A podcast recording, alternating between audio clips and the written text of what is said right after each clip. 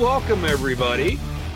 My name is Danny Akoski. Welcome to the uh, next Trimarc webcast.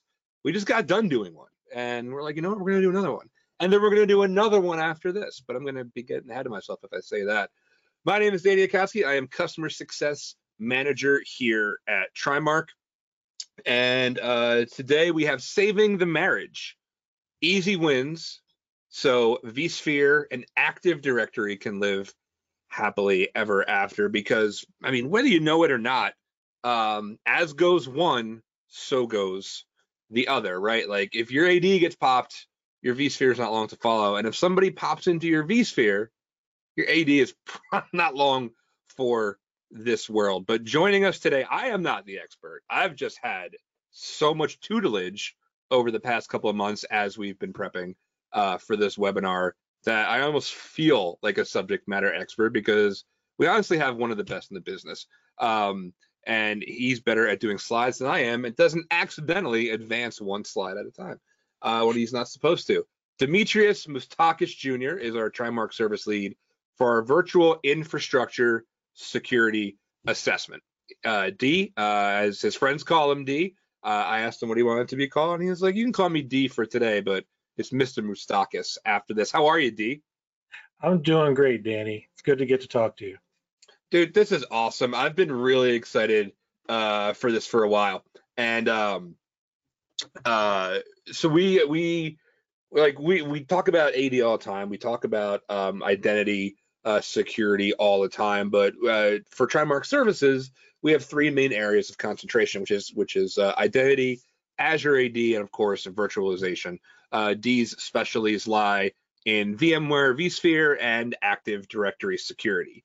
Um, out of all the things, D, like let's learn let's let's learn a little bit about you, right? Like because whenever I go to a webcast or ever I attend a webinar, uh, I like to know why the heck should I listen to this person, right? So what made you? Well, where where did you start in security and like IT and admin stuff? And what made you want to specialize in VMware? And how long have you been doing it? Sure. Um, well, I've been in the IT. Um, I've been in in computers for about 25 years now. Um, I moved into it as a systems administrator, as a lot do. Um, I've done my time on a tier one help desk doing call center. Um, I kind of cut my teeth on virtualization a little over a decade ago on vSphere uh, VI3 actually, before vSphere was a thing. And um, I just fell in love with the technology. I thought it was amazing. Um, the minute you were able to abstract multiple servers on one physical box, um, I was excited and horrified at the same time um, because I immediately saw that if I pulled the power plug, one system wasn't going to go down, multiple would. And that that really hooked me. I got into um, how to do fault tolerance, how to do resiliency through clustering, and and then I got into security. Um, I was frightened a couple of times by what some of the implications were to compromising the underlying infrastructure, physical infrastructure, and then what that meant for the actual virtual infrastructure as well. So I kind of pivoted, um, started specializing in security from there, and uh, came on with Trimarc about five years ago, and was uh, working on Active Directory security as well as developing um, vSphere configurations to secure that front. Awesome. So we, as you and I were were talking about, like, what are the what are the most like what are we actually going to talk about right? Like so what's the actual problem that we want to address here? Because we don't just want to talk for the sake of talking. We don't just do shilling here. We don't just say hey we have a service. Buy this thing because we want to sell it to you. We want we wanted to determine what are the actual problems that we want to talk about. So um one is one that you really that really hit me home because i so i've been doing security myself for over 10 years now I was in the defensive space, uh, threat hunting space, um, that kind of thing. And I never actually myself touched a lot of virtualization, security, uh, configuration management, that kind of thing. So you could be in this industry for a very long time and never really uh, touch all of the things, or even there are certain things that that's why we have subject matter experts. And you had said virtualization security is where AD security was a decade ago. Can you expand on that a little bit? Sure. Um, I think it just has to do with focus, really. I mean, there, there's been some really good work done around securing certain platforms, and Active Directory is a really good example of that. Um, ever since uh, AD was first released, administrators have been using it. It's been in the data center as a, a major factor in um, LDAP-like services, directory services, um, and in the last 10 years, we've seen incredible strides at not only the research of securing Active Directory, but it actually going out and being implemented, real world ways of actually securing the Active Directory environment. Um, the reason that you might say that virtualization is where security or uh, AD security is a decade ago is because of the focus. There just hasn't been as many eyes on virtualization security for one reason or another that we'll get into. Um, but it kind of, there's like a, a life cycle or a path I've noticed on some of these platforms. And virtualization is it just hasn't again had the attention that I think that other platforms like Active Directory and there's a maturity implication there. You don't have as much in the way of research and you don't have as many practices being implemented. So you and, and by the way, uh, for anybody who is in the webinar right now, we have quite a few. By the way, I won't tell you the actual number because I don't want to freak you out, but it's a lot. Uh, you can ask questions if you have a question of D as we go through these things. Um, you are welcome to ask questions in the chat. And like as i see them i'll, I'll feed them to d. So by all means um, go crazy. Um, you'd also said something uh, you know that one of the main problems here is that people just and this is actually i think kind of a universal problem right? Like we spend so much time just uh, trying to decrease that tech debt uh, and and or that kind of takes a back seat and being able to stay on that bleeding edge of the security uh, a virtual world kind of takes a back seat to just trying to outrun the old bugs right like and i think it's not just a problem in virtualization but seems to be kind of more prevalent when you say um yeah uh they're just i don't know I, I I go back to it a lot. I know I talk about maybe the attention hasn't been on virtualization like it does, but um, the decreasing technical debt, what do you mean by that? By in, so so we had said um, it, so we're we're so busy just outrunning old bugs right? Putting out fires and and and doing all of these things that we're not having time to really spend like uh, to um, uh, decrease that tech debt. And rather than trying to stay on that like what as we call like the bleeding edge right of, of, of secure virtualization we're just trying to outrun the old stuff. Why do you think that is well, because of the lack of attention, sometimes what you need to do is you need to do your job first. And the administrator's job is operations, right? And it's it's not that the security isn't everyone's job, it's what is their primary focus. And if the primary focus of the administrator is operations, keeping the systems running, keeping the key systems patched, what you'll notice with uh, vSphere is sometimes it's going to be a little behind. It's going to be something that doesn't benefit from maybe Patch Tuesday is a very famous thing for, for Microsoft systems. Um, there's no such thing really in VMware. It's um, the practices are often, hey, make sure your systems are patched on the next release. Well, that's a little intermittent. Or make sure your uh, systems are patched quarterly or an arbitrary time period. So if you don't, if you pick those things and you have arbitrary times like that, you might deprioritize it. You might be chasing those problems as they start to come out. I mean, attackers never rest, man. They're never going to stop looking for ways to get by on the existing systems, either using a special technique or exploiting some sort of vulnerability. And if the administrators are already challenged, uh, they're not going to see this coming. They're not going to be ready for it, uh, even in the regular patch cycles uh, that a, a given environment might have.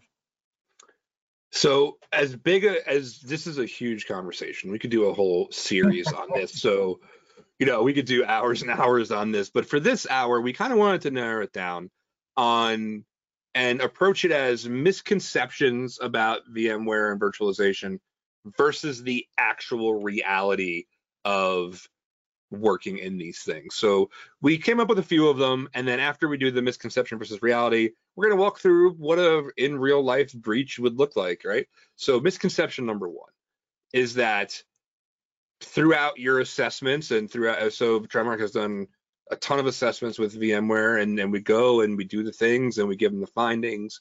Uh, so this is where that expertise is coming from. That and D's entire career. Uh, so that first one is that VMware is secure just out of the box.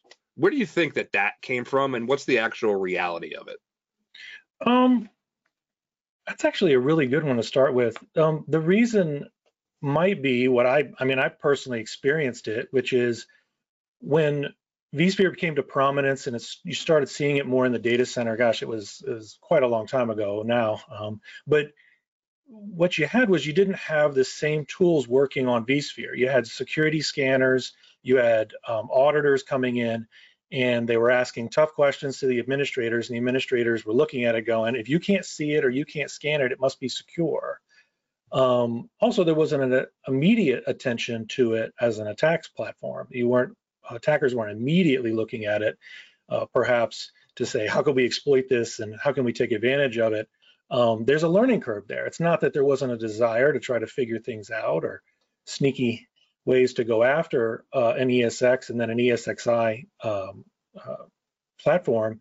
It's that it was new. It was in the data center. It was new. A lot of the security professionals didn't know how to look at it. They didn't know how to scan it. They didn't know um, if they should treat it like a Red Hat system or a Linux system, if they should treat it as something unique. There was a big learning curve. And so what I did, and a lot of administrators said, is you can't get me. You can't see me. You can't penetrate this box. It's a black box. It's, you know, ring zero. It's way down there. You can't find me. You can't get at me. Um, and that misconception started to persist. That became the answer at every um, security roundtable. That became the the continuing messaging is, oh, it's just it's secure. It's secure by default. They loaded. They're, they're always changing the the configurations when they update it on every release. It's just getting better and it's already secure. Don't worry about it. Um, and then, you know, to be honest, in vSphere 7 and now in vSphere 8, um, VMware is actually doing a really good job of, by default, setting a lot of those configurations to the known secure state. Um, but the reality is that uh, security is everybody's job. I know I just said that the administrator's primary job is operations, but they're also there on the front lines. It's it's they're one of the key defenders of security in any environment, and we can't just assume that the system itself is secure out of the box. It's a new platform. You have to come up to speed on it. You have to learn what the vendor offers as far as security exposure and what you can do to secure that. Um, many of the ways that you can take a look at that is to go after building sandbox environments and building pre-production environments and you know using some standard techniques to see what happens when you go after the management interfaces when you try to use you know admin accounts um, things of that nature. But that's probably where the misconception came from. I know because i experienced it firsthand. I used to say to my guys uh, on the security staff when they would come down to do an audit like you can't see my hosts and everything's fine right? And um, we know how that ends up. So during the course of your, uh, uh, when you deliver our final um, assessment report, by the way, if you're interested in a virtual assessment, our visa, trimarcsecurity.com slash services. Um, that's my radio voice. During your deliverables, just going into kind of like that real world of like, okay, you've done an assessment, you're sitting with the executives, uh, or as it happens now, virtually for most of us. Um, what's the most common like, sh- oh, shocked face that like you get from clients that you've said a thing and they're like, we had no idea it was like this, or like, oh my God, we're not doing this? Hmm, that's a good question. Um, I could tell you what we run into most commonly. Sometimes yeah. it's shocking, and sometimes I'll be honest, the admins actually know. And um, in some cases, they were they were looking for an ally or some some really good material to help champion ideas of security, even with their stakeholders. And that's going to be securing the host and securing um, the actual administrator accounts. Uh, what we detect in many environments that actually put the administrators back on their heels is that they don't realize how old some of the versions of VMware tools are loaded on their virtual machines and that how many different known exploits are on uh, VMware Tools versions. Um, there's CVEs out there left and right about how to compromise virtual machines through much older known uh, issues, including VMware Tools. Uh, the other one is uh, not realizing that the ESXi hosts aren't just a power button and a boot up, um, that you have to secure the host itself, that we're able to show uh, ports that are normally off by default, even in vSphere 7, SSH, for example, is off. Uh, we detect SSH enabled on almost every host um, in many environments, and on some environments, they're just, I can tell there's four or five hosts with SSH left open. So I say left open most likely because of an administrator activity that they didn't go back and turn, you know, that close that door, so to speak, turn that off. So what we find is known old exploits, um, completely uh, vanilla configured ESXi hosts that are not secure. Um, and in some cases, uh, that the account access controls are, they're either using the built-in administrator account, which if you've ever read anything from Trimarc is a giant no-no to use the, the built-in accounts or the built-in roles for that matter, just assigning a lot of privileges to a lot of individual accounts. And the thing, the, the other thing with with virtual, right, is that there's also a um, uh, um, um, hardware aspect to it, right? Like we have stuff like the TPMs, uh, those trusted platform modules. Can you talk a little bit about how those are aren't being utilized? Sure. I mean, in addition to let's say some of the looks I get when we look at access controls for the hosts, what what you're finding is there's some standard technologies out there, trusted platform modules, for example. Um, TPMs are used to secure or protect um, the secrets of a host, specifically during its boot up, right? During the initial uh, bootloader, during the initial pass to the um, operating system, you want to make sure that that process isn't able to be tampered with or interfered with. Well, TPMs have been out for quite some time, and VMware has been supporting TPMs uh, to securely boot ESXi hosts since at least vSphere 6.5 and TPM 2.0 since 6.7. So what we find in almost every environment is if we do detect TPM chips, they're often not enabled. And in almost every case, secure boot is not enabled at all on the ESXi hosts. So whether it's the EFI uh, secure boot enabled or actually imposing that uh, through the exec configuration and the host, I'm just not finding it. Those are simple configurations recommended by VMware so that you can boot in a known good state the host from the bottom up. Um, after that, it's actually the layers of the stack. Um, once you have a, a, secure host, you then have to turn your, your eyes towards the virtual machine itself, where you there again, you have a virtualized uh, hardware that is abstracted and that itself needs to be secure on boot. So you have virtual TPMs, that's a thing, and virtualization that hold the secrets for the guest operating system of an individual virtual machine. And there is no security in what you might call that virtual trust or virtual root. Um, and I find it in almost every one of our assessments that they, they're not booting ESXi hosts in a known secure state even when they're going to pivot to try to do something to secure the guest operating system or the virtual machine itself. So. So uh, want to pivot real quick. We have a couple questions uh, from the chat. Uh, one uh, one person asked, um, "I see CVEs being released for VMware more frequently. Is this because more attacks are happening?" Um, I feel like there's been a regulative amount of CVEs, but um, some of the ones that have been coming out just in the last two or three years have been quite concerning. Um, they, uh, the ones that specifically are, and I would say low rating, um, mostly I think there's their categories as low because you have to compromise several particular steps in a given attack path in order to get to that specific vulnerability or exploit.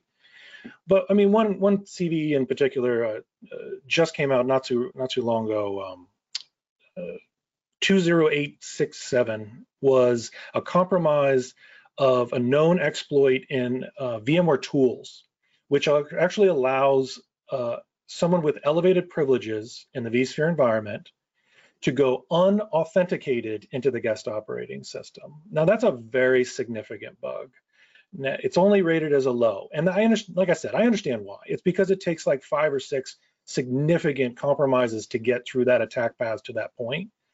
But we're talking about now breaching from the virtual infrastructure directly into the guest operating system. This particular exploit allows them to inject malware without being challenged for authentication on a guest operating system. So you just circumvented all the defenses on the other side of that. With the guest operating system as a Windows system, and it's uh, protected through a bunch of security controls and access controls on the Windows side, you just circumvented all of that. And in many cases, you can't even audit for this. You can't find logging right away to drop in like that. So I am seeing um, more concerning attacks lately, I'd say, in the last two years. But I, I would say that there have been a regulative amount of known vulnerabilities being identified and then thankfully being either immediately having a workaround or a good patch coming out immediately um, to resolve the issue.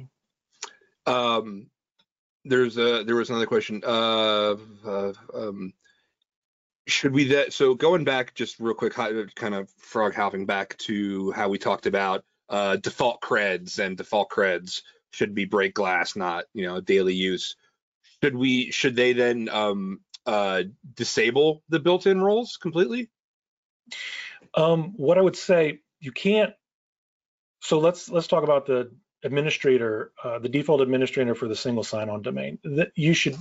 We have a really good recommendation for the Windows side of the house at Trimarc, and what we say is for the let's say the domain default administrator account, that you should use it like a break glass, last ditch emergency only access control. So that's an account. The administrator account in um, in the default domain of a vSphere environment, I would say use that similarly. Protect that account, give it a very good password, uh, vault the password or secure it. Don't use it for daily administrative tasks, um, and only use it for break glass, you know, situations. As far as the roles themselves, um, yeah, I would not utilize any of the built-in roles. Uh, obviously, VMware doesn't recommend to do that. It goes to show you in vendor circles, they always seem to give you all of this default stuff. They, there's still the default administrator groups like server operators and print operators on AD, and you have the same thing in every platform. Uh, VMware is the same. They give you an administrator uh, default role, but um, if it were up to me, what I would start, and I'm going to start putting together actually some some literature on this so that I can release it, is have some really reasonable uh, permissions assigned to custom roles for everyday tasks that administrators are going to use. You have network administrators, virtual machine administrators, and you shouldn't just rely on the wholesale generic roles that VMware gives you. You should you should start to understand how the permissions are assigned build those roles, and then assign them with the proper individuals.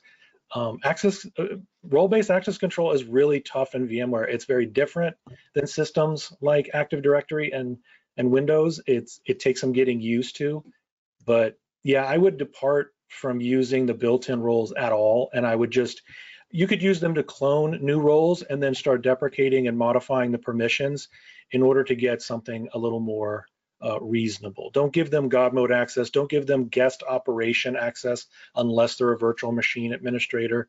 Um, you can even separate that out from your vSphere administrators.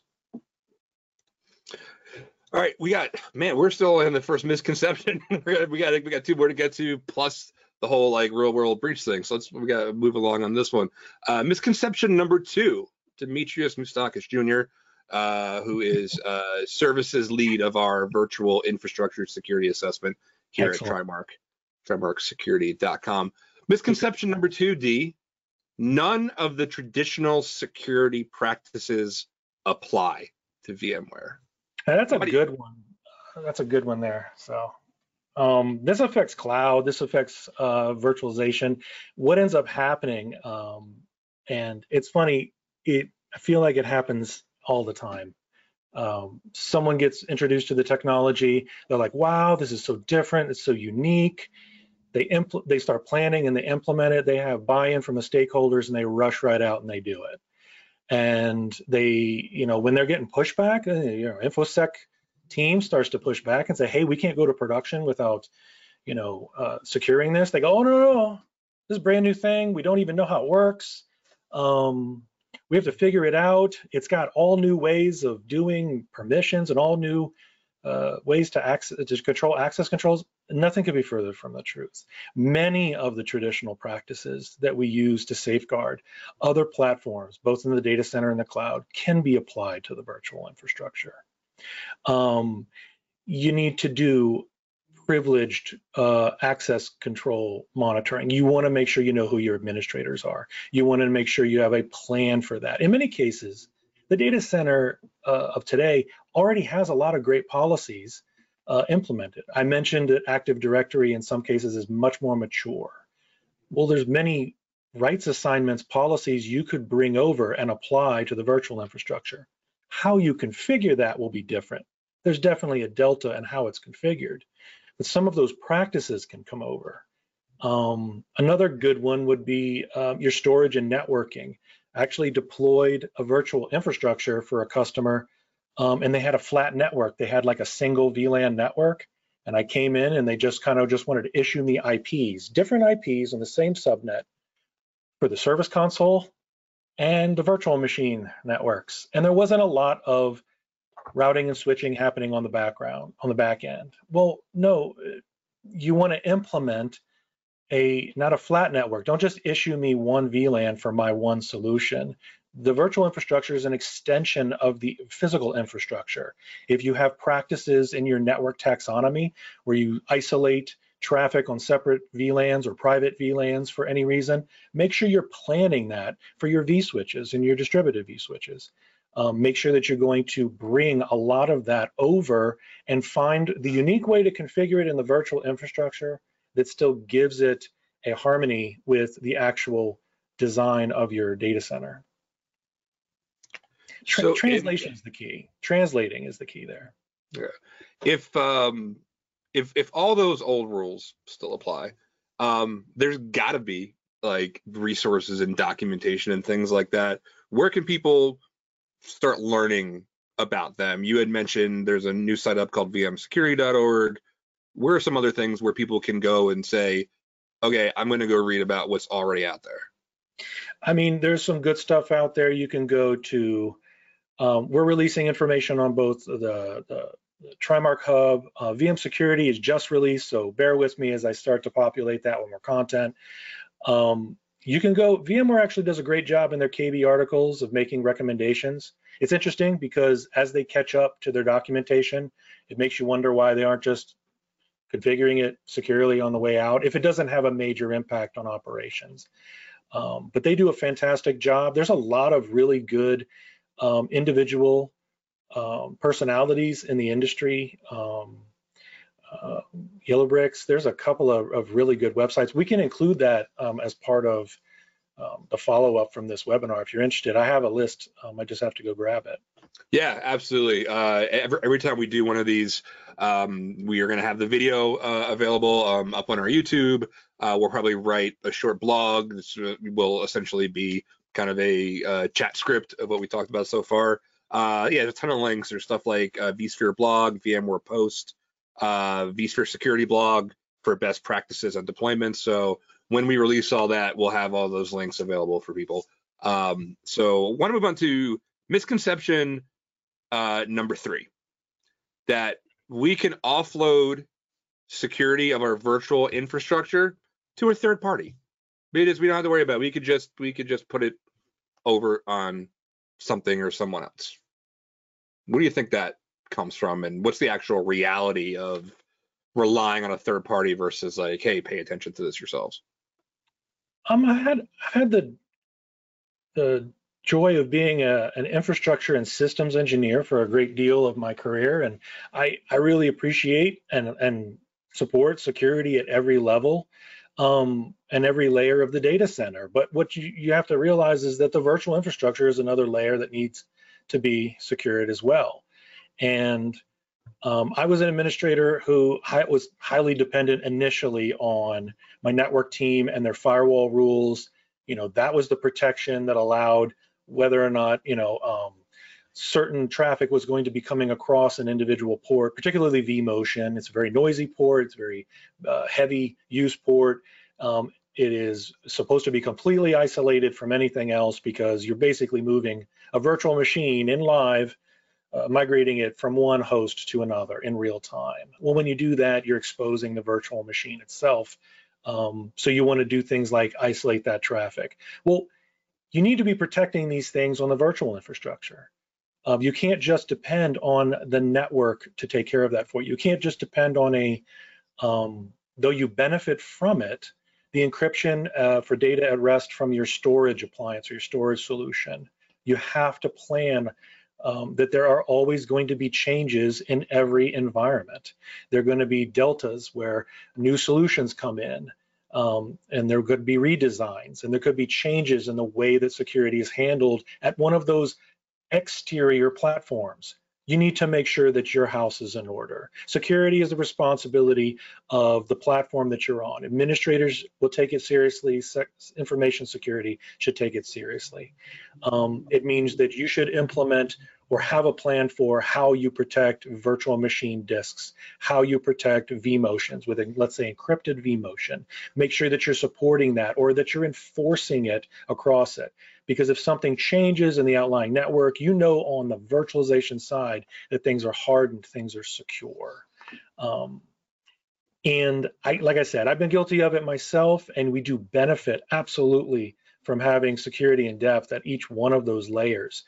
But again, that one of those layers is virtualization, and that also needs to be secured as much as any of the others. So we've got another question for you from chat. By the way, if you have a question for D, um, just put it in that little chat thing, and uh, and we'll get to it. Uh, Matt asks, "What's your opinion on joining vCenter to AD? I think VMware maybe doesn't recommend that these days to provide a, uh, an auth boundary." So there's a lot of changes coming, from what I understand, on identity. Um, they're rethinking a lot of things. I, I, it's a tough question. That's a really challenging question, and it's a really good one. I'm glad you brought it up. Um, the majority of what organizations are doing today is they are linking uh, their authentication for their user accounts from vCenter uh, to Active Directory. And it's kind of like what this is, webinar is all about is if these things are inextricably hooked together, um, how are we going to secure them? How can you, is vCenter secure because Active Directory is? Um, I think I think I could demonstrate how it's not, and vice versa. I'm afraid to demonstrate how that's true as well, um, but I will. And and that's going to be because most of the accounts that are out, or most of the organizations that are out there, are still using that practice. They're still um, taking accounts in Active Directory and allowing them to be used for privilege uh, access within the vSphere environment. Um, if that answers the question, I hope it does. Yeah, no, awesome. Um, Do I recommend it? I'm, I mean, I still haven't coming up with a recommendation for that actually. Awesome. Uh, all right, let's get into the fun part, the virtual breach in practice, right? So we've talked a little bit about those misconceptions versus the actual reality of working with VMware vSphere in your uh, Active Directory environment, but we all want to you know, not all of us want to think about what the worst case scenario would be. Like we don't want to be a headline but like that happens. We see it all the time. So what is that going to actually look like if we're if we're talking specifically about uh uh vSphere? So virtual breach in practice i'm just going to walk through real quick. We could go drill down super deep into how a thing happens right but to set it up um here's what we're going to do. We're going to say that, let's say there was an initial compromise. You'd call it a spearfish. Could be a critical RCE flaws, right? Tale as old as time is how a lot of breaches happen. So what's going to happen from that initial compromise? You tell me where you want to pick up this story, D. We could start start off at the recon, at the lateral movement, like where do you want to start?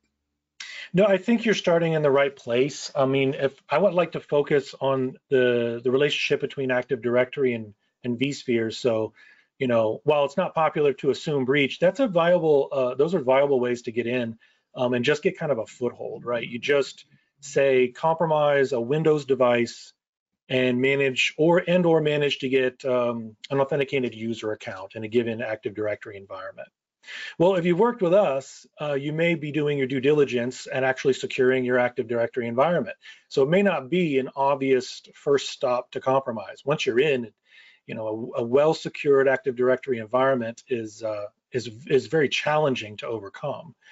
So what are we going to talk about here? We're going to talk about how to compromise one one platform and then go back and forth between them. If you were able to get some sort of foothold uh, on one of those workstations, you could do what actually what I've done in the past doing a AD assessment. I start, it's very easy to identify as a domain joined system what your domain controllers are. Um, it's from there, I probably would just start enumerating and ask it for all the user accounts in the domain. Um, what we do at Trimarc is we start filtering those accounts into specific groups, looking for privileged groups and, and nested membership of accounts in other groups, custom groups within those privileged accounts. Um, a nice secure environment, maybe they have protected those, they're vaulting the passwords, you know, they're doing a great job.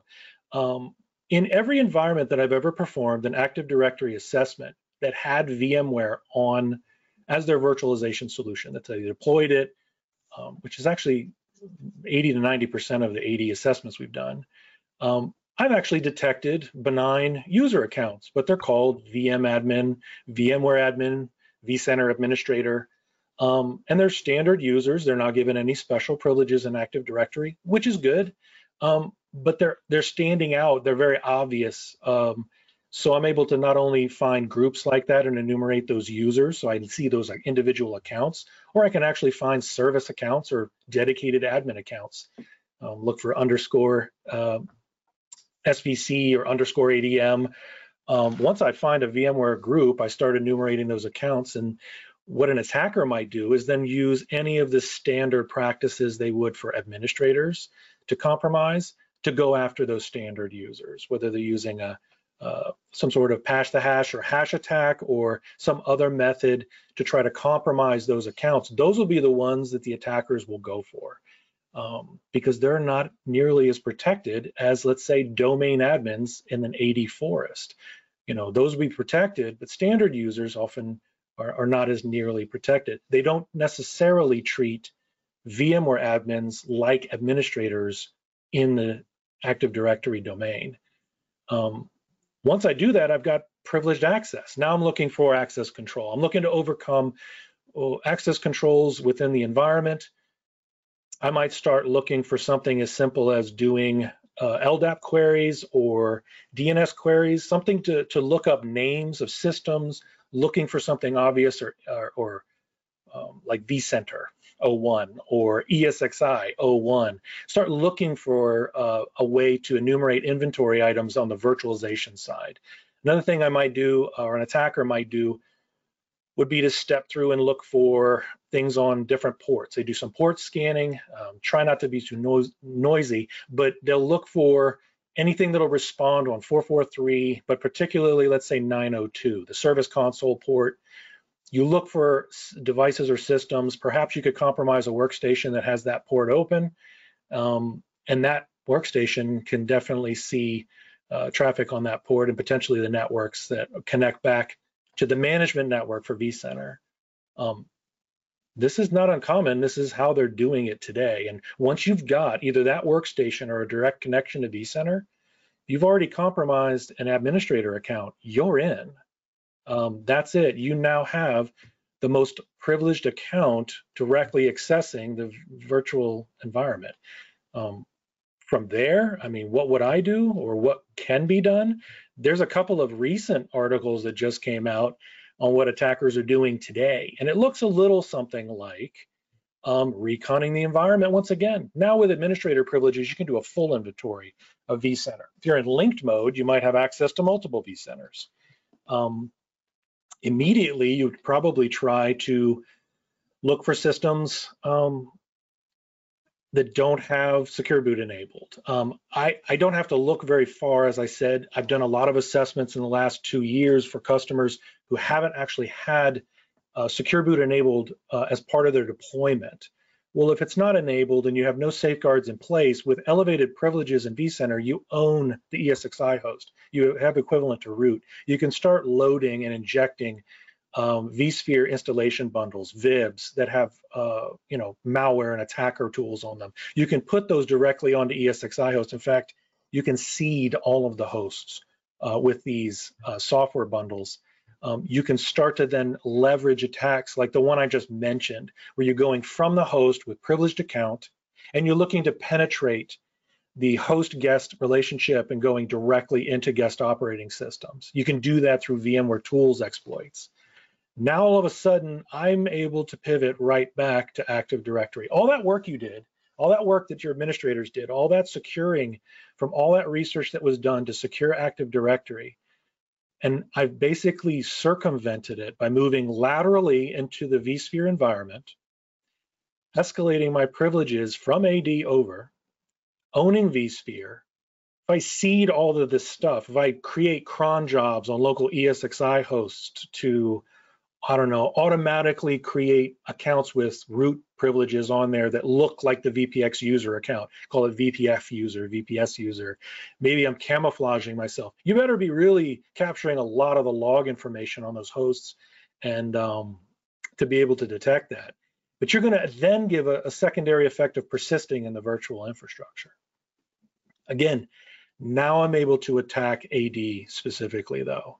I've set myself up not only with privileged accounts in vSphere, I've not only set myself potentially up with persistence and seeded all those hosts with malware, I can now poke through and look at any of your assets on the virtual infrastructure, let's say domain controllers, and I can either do something like clone or snatch up a, an errant snapshot of that domain controller for offline use, maybe go after the um, Active Directory database, or I can start injecting software directly on it through exploits and VMware tools.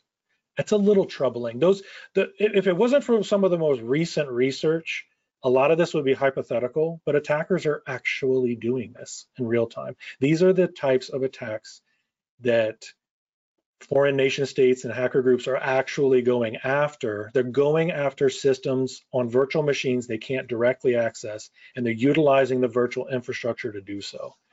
Anything hosted on the virtual infrastructure has to be it is exposed to the virtual infrastructure by by nature of it resourcing it, virtual machines themselves.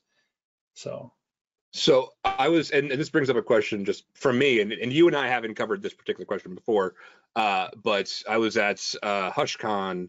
Uh, oh, I'm sorry. I mean, I was at an undisclosed conference in New York uh, this past weekend, or maybe it was a few weeks ago, and somebody may or may not have given a talk uh, that. Great uh, That's great. that uh it's again and i come from the defensive part right? I, I come from the threat hunting part where i live and breathe and die and eat logs right? Logs for everything like the the the the, the lack of logging in just a regular environment is criminal sometimes whether it be on the network or on the host or or whatever. What kind of log do you have any recommendations for logging from vsphere? Like are they di- are those logs different? Are the ways to set them up different than it would be in an AD like a regular um, AD environment, or any like tips or tricks or something like that's that's special to VMware? Um, there there are going to be solutions like you can you can get on um, I guess it might be like vROps. You can get some of the software that VMware offers. I've, I'll be honest, I, I like VMware as a company, I actually do, and I like their solution. I dedicate a lot of my professional career um, to the platform. Um, one of the challenges I'm noticing though is in their operations um, and their logging solutions for vRealize at customer sites. When I see it deployed at customer sites, they have it only deployed in part. And I, I ask them why. I'm like, why do you only monitor some hosts, not others? And it's if it, it for them in many cases it's budget. They're they're coming down to a matter of not being able to price everything out so that they can afford to implement that solution. It's a native solution. It's a vRealize solution that allows you to do operations and log insight and they even when I've seen it deployed, it's only been deployed in part. And, in many cases, I don't think that's a, a, knowledge gap where they just don't understand what they need to do. Some of it is licensing. So uh, sometimes they're only deploying a portion of the VMware recommended logging uh, uh, solution. And in other cases, I've seen some great uh, some great things. Not only are they doing sys, some basic sys logging, where they're just capturing logs and archiving it for forensic purposes and centralizing that, making sure that they have that information and data. That there's actually some active monitoring and alerting being set up by third-party solutions. Now VMware captures all of the ESXi host logs. Um, they're able to then pull that information, if not directly from the hosts, then centralized and pulled um, from the vCenter server itself. Um, as far as what I would recommend uh, to alert on, uh, all, all the basic stuff, um, any change on uh, administrator accounts, any administrative activities, uh, particularly those that make configuration changes. Um, some of the stuff I don't want to mention just because I am working on releasing uh, probably a, a more soup to nuts or full scope recommendation when it comes to monitoring and logging on vSphere. There's there's already been a lot of good work out there, and there's some leveling up that I've noticed uh, on the VMware side with enhanced uh, logging, but I, I want to do, I'm doing a lot of my own research, I'm doing a lot of my own collection, and I want to release some content, just put it out there in articles. And once it's complete, I'm just going to put it out on the, uh, for everybody to, to pull, which is what we recommend as far as lower the noise on the active monitoring. If you just see tons of alerts, you're either going to go and, and wash it out, you're not going to look at it, or you're just not going to be detecting some of the more key things that I know you do want to make sure you're you're monitoring for. You want to monitor for any crypto activities, any changes in cryptographic uh, tasks that are going on, um, and you want to alert like huge red alerts for any time that's happening if it's not a known event, like implementing new uh, uh, cryptography, for example, on a ESXi host. Gotcha. There's another question in chat. Um, not sure if this is germane or if you have uh, a recommendation around it, but one of the uh, attendees asked, do you have any recommendations around Carbon Black's EDR or any other type of EDR? EDR? Yeah. Like for ESXi hosts? Sure. Let's. I'm going to assume that's why he's asking that. I I'll be honest. I haven't done a lot of research into uh, Carbon Black, and and it's to you know I, I should do a better job. They it's not like VMware and and Carbon Black haven't been together now for a couple of years, but I don't I don't have any recommendations. Um, I know that there's been some a, little bit of shade thrown recently in some some articles that came out about ESXi hosts not really having uh, EDR, uh, not allowing antivirus or having good good answers to these particular challenges when it comes to protection against uh, installation of malware. Um, so I don't have any uh, off the top of my head recommendations for EDR. What I would say, and what my response was to those articles, is implementing the actual configurations that VMware recommends, um, which is to get TPM chips, to enable secure boot, um, and have the host attest to its known secure state on boot is it's it's a it's what we have now. You should at least be doing that, and uh, hopefully we will see something coming out soon where we'll have some visibility uh, or some protections in place um, for the ESXi host itself.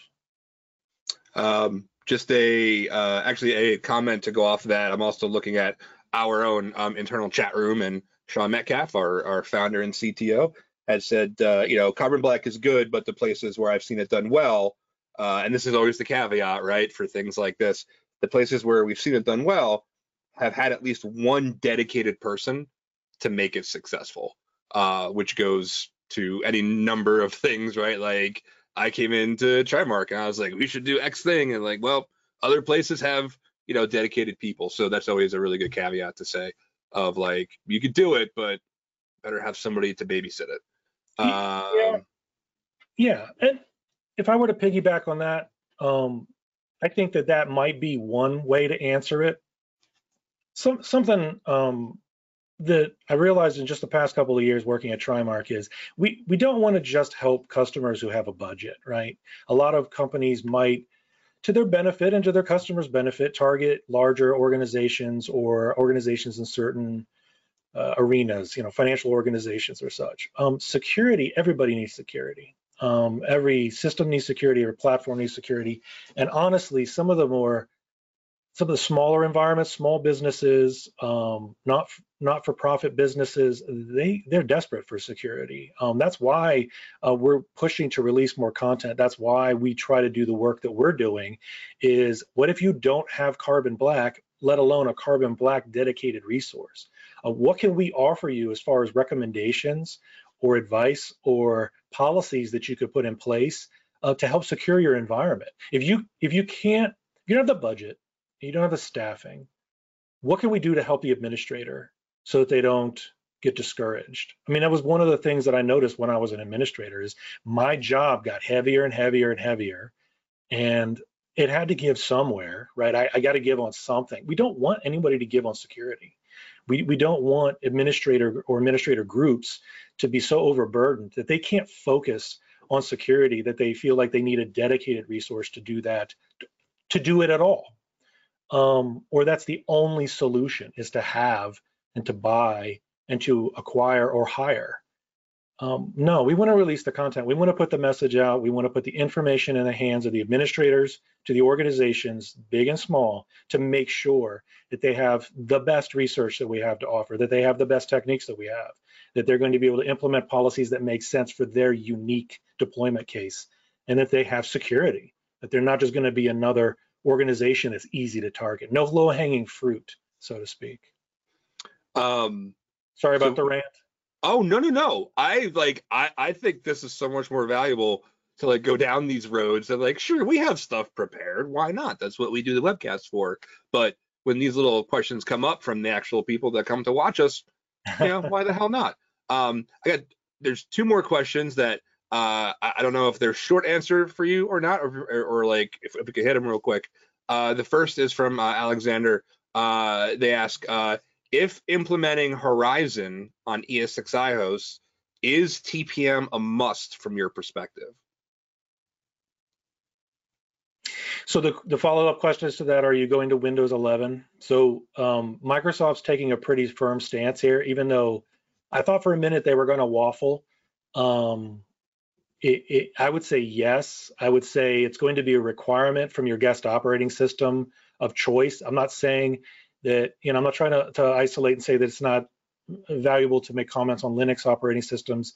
Uh, I'm just there's a there's a volume, there's a difference in Delta. There's a lot more Microsoft operating systems on the desktops uh, at the moment, at least in the business cases.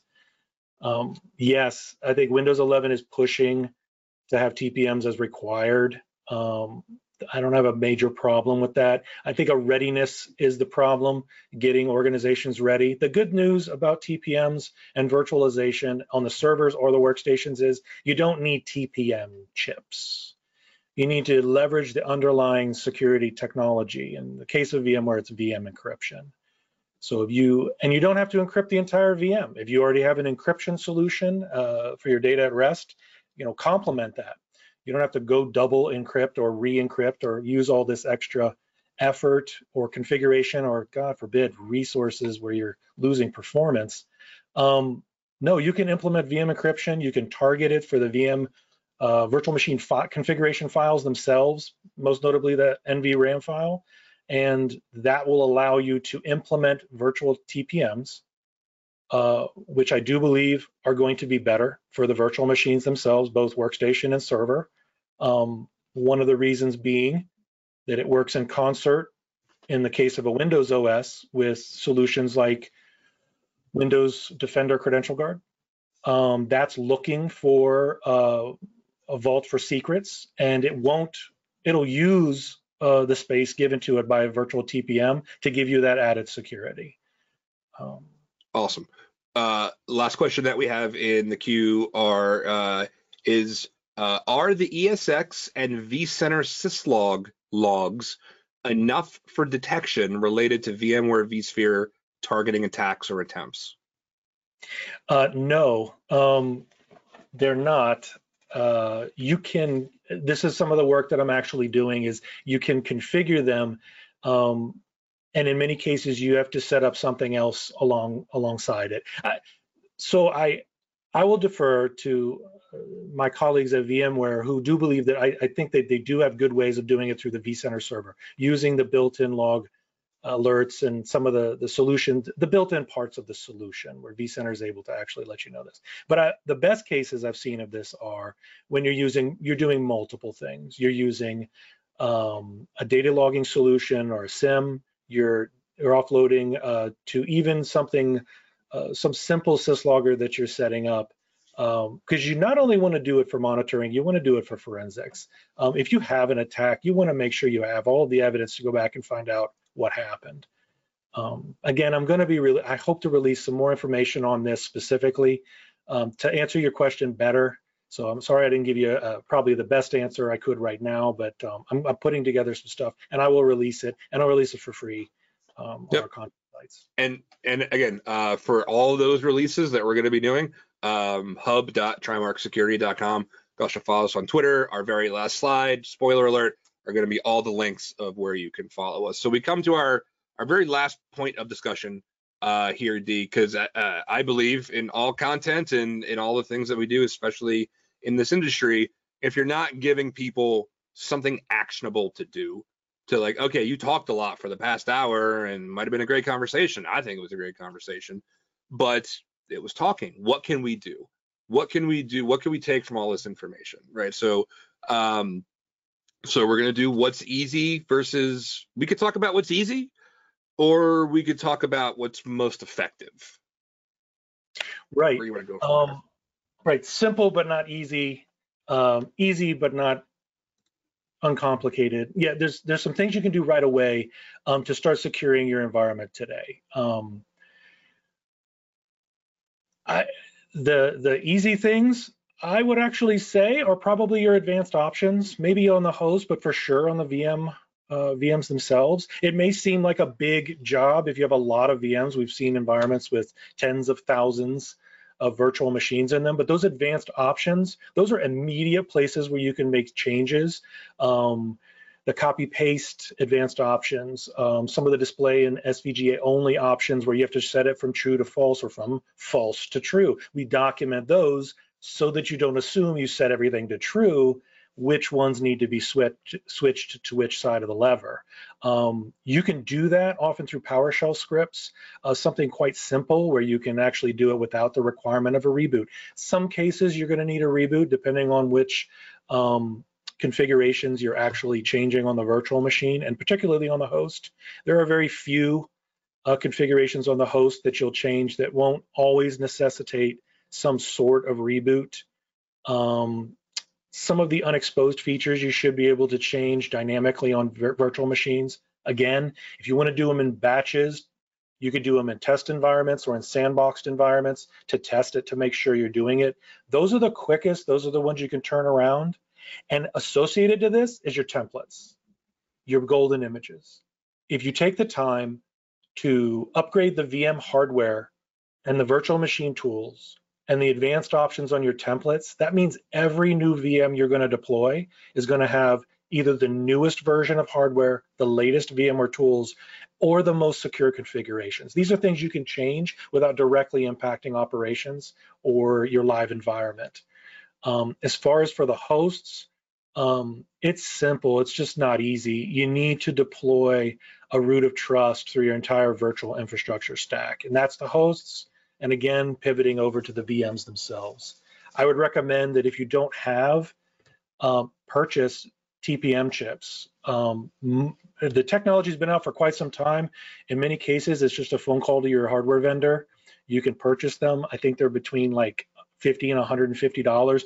Uh, I hear um, individuals from VMware say it all the time. It's these are the things you just got to be doing, and um, getting TPM chips that will allow you to then enforce a secure boot that further then has a report of attestation to vCenter to let the administrator know that it's booted in a known secure state. That is huge. If you can implement that, it is a giant step in the right direction. And then pivoting to the VMs, do a very similar activity. Continue that chain of trust for secure booting. Enable secure boot on your virtual machines. If your virtual machine hardware level is too low, if it's below version 13, you're probably not even going to have the option to do that. That adds less more complexity to your solution. You're going to have to have a planned upgrade of all your virtual hardware versions. You're going to have, a planned update in some cases of your virtual machine versions. Only 10.0.3 and above um, actually support, um, I believe it's either secure boot or VB, uh, VBS and virtual uh, TPMs. So I'm, I'm convoluting a few acronyms and I'm sorry for that. I know we're running up against time, but I would get that chain of security from the physical hardware to the host to the virtual machine hardware to the guest OS. That chain of security is probably what I would hit on the most. That's not the easy, that's simple to say, it's not easy to do. As far as easy to do, um, follow VMware best practices and update your templates with the most secure configurations for all future generations of virtual machine. Yeah, and and you and I had also talked about like uh, uh, some other like easy quick ones is um, you know doing things like changing the console count. Do oh you oh really gosh. do you really need 40 consoles at one time? Does the session close automatically and send the lock command stuff like that? Yeah, I, I kind of breezed over that by just saying advanced options or advanced settings, but that's a great one. Uh, we find that all the time in environments. All virtual machines are set to their default 40 sessions. Uh, that's like saying 40 KVM access controls on an individual virtual machine. Um, know, administrator logs in by default in vSphere 6.7 and I have to double check on 7.0, but I think it's still true. By default, it does not automatically send the lock command when you close the window of the console session. That means anybody else could just open the console or piggyback your console, wait for you to exit, and then they have your privileges on that system. Yeah, that's a default I would set to one. Yeah. Um, there was one more question that I wanted to cover before we close out. Question in the chat. Um, how can you secure the templates or identify if they were tampered with.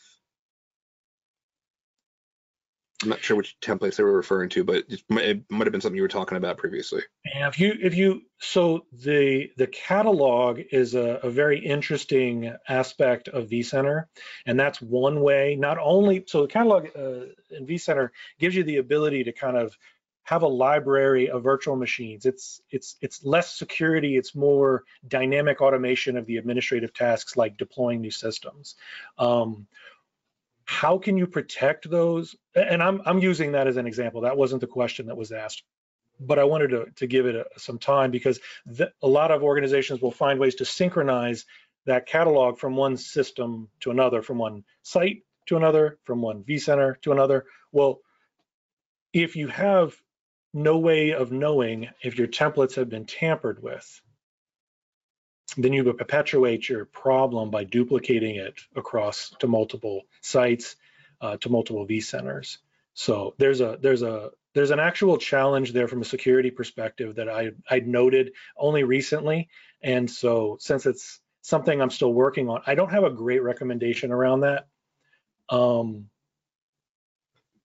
one of the okay. ways one of the ways I would do it off the cuff would be to not use always living persistent templates. So I would reconstitute my templates given a, a standard process. I would redeploy golden images on a periodic basis. Um, that would keep them from existing right on a data store in perpetuity all we always use this image to deploy new domain controllers. And then attackers actually that would come in, let's say, in the scenario I illustrated, and seeded some malware onto that template specifically to capture on uh, redeployed new template systems or new systems from that template. Um, I would I would never just sit on and let get dusty golden templates. I would reconstitute templates on a periodic basis. Yeah, that that that makes a lot of sense. Um, all right, listen, it's we're over an hour, and here we were worried we wouldn't have enough to talk about. I think we got a lot to talk about. Um, I want to thank, first of all, thank everybody for joining. Uh, at the height, we had like 100 people in here, and I think that's amazing. Um, if you want more of what we have, we have so many links for you. Uh, we actually have, we just made a uh, link tree. You can follow the link tree uh, link at the bottom of the screen, link tree slash or link tr ee slash trimarc uh, security. Oh, got a nice comment. Thank you for the awesome webinar. Great views. Um, so we have, God, what do we have here? We have the main Trimarc site. We have our site just for all of our content and all of our blogs. All this virtualization uh, content will also be up there. Um, joining our email list, Twitter, LinkedIn, Twitch, GitHub, Facebook, Instagram. Uh, Twitter, we're much more active on. Um, Twitch, we do a weekly live stream. We call it our happy hour. We do it every week on twitch.tv slash Trimarc Security. Uh, this week we have Casey John Ellis on, uh, CEO and founder of Bugcrowd. So he's gonna be coming on. Uh, subTee will be coming on. Casey Smith uh, pretty soon. Steve Reagan and a bunch of other guests. We do that every Friday, 2 p.m. Uh, Eastern, uh, live on Twitch. We have our YouTube, which this will be up. And I think if you sign up for the webinar, if you are sitting here, you will get uh, uh, you'll get a, a reminder, uh, either the recording, um, but watch our Twitch, watch our uh, uh Twitter, and things like that. Uh, and of course, if uh, if you have uh, if you have an assessment, um, if that's if that's if we have piqued your interest and you're like, we have a big virtual environment and we have never had an assessment. I think on our last webinar, which was Ask Me Anything with uh, with uh, Sean Scott and Jake, was that we said, hey, have you had an assessment? Which one have you had, or have you never had one? And I think the lowest one uh, of people that are like, hey, we've never actually had our virtual infrastructure assessed. We do that. Trimarcsecurity.com slash services, and you will get to meet uh, D in all his awesomeness and his team, Jason and Siddiqui. Um, so yeah, thank you. Um, thank you everyone. Oh, somebody in chat said, uh, thanks Trimarc. There is nothing else like this out there, especially on VMware. That's what we're here for. And we got some super talented people. So again, thank you everybody. Uh, next week, uh, we are doing another webcast. Uh, check our Twitter. We just tweeted out about it. Sean just tweeted out about it. It's going to be our Trimarc Ask Me Anything Part 2 on Active Directory and Azure AD. Uh, D, can I impose upon you to promise me that we'll do this again for VMware? Sure. I'm glad to have done this, and I'm, I'm looking forward to catching up with you again. Absolutely. Again, thank you, everybody. Uh, and yeah, look for all of our stuff everywhere. We're around. Thank you, everybody. Thanks, Danny.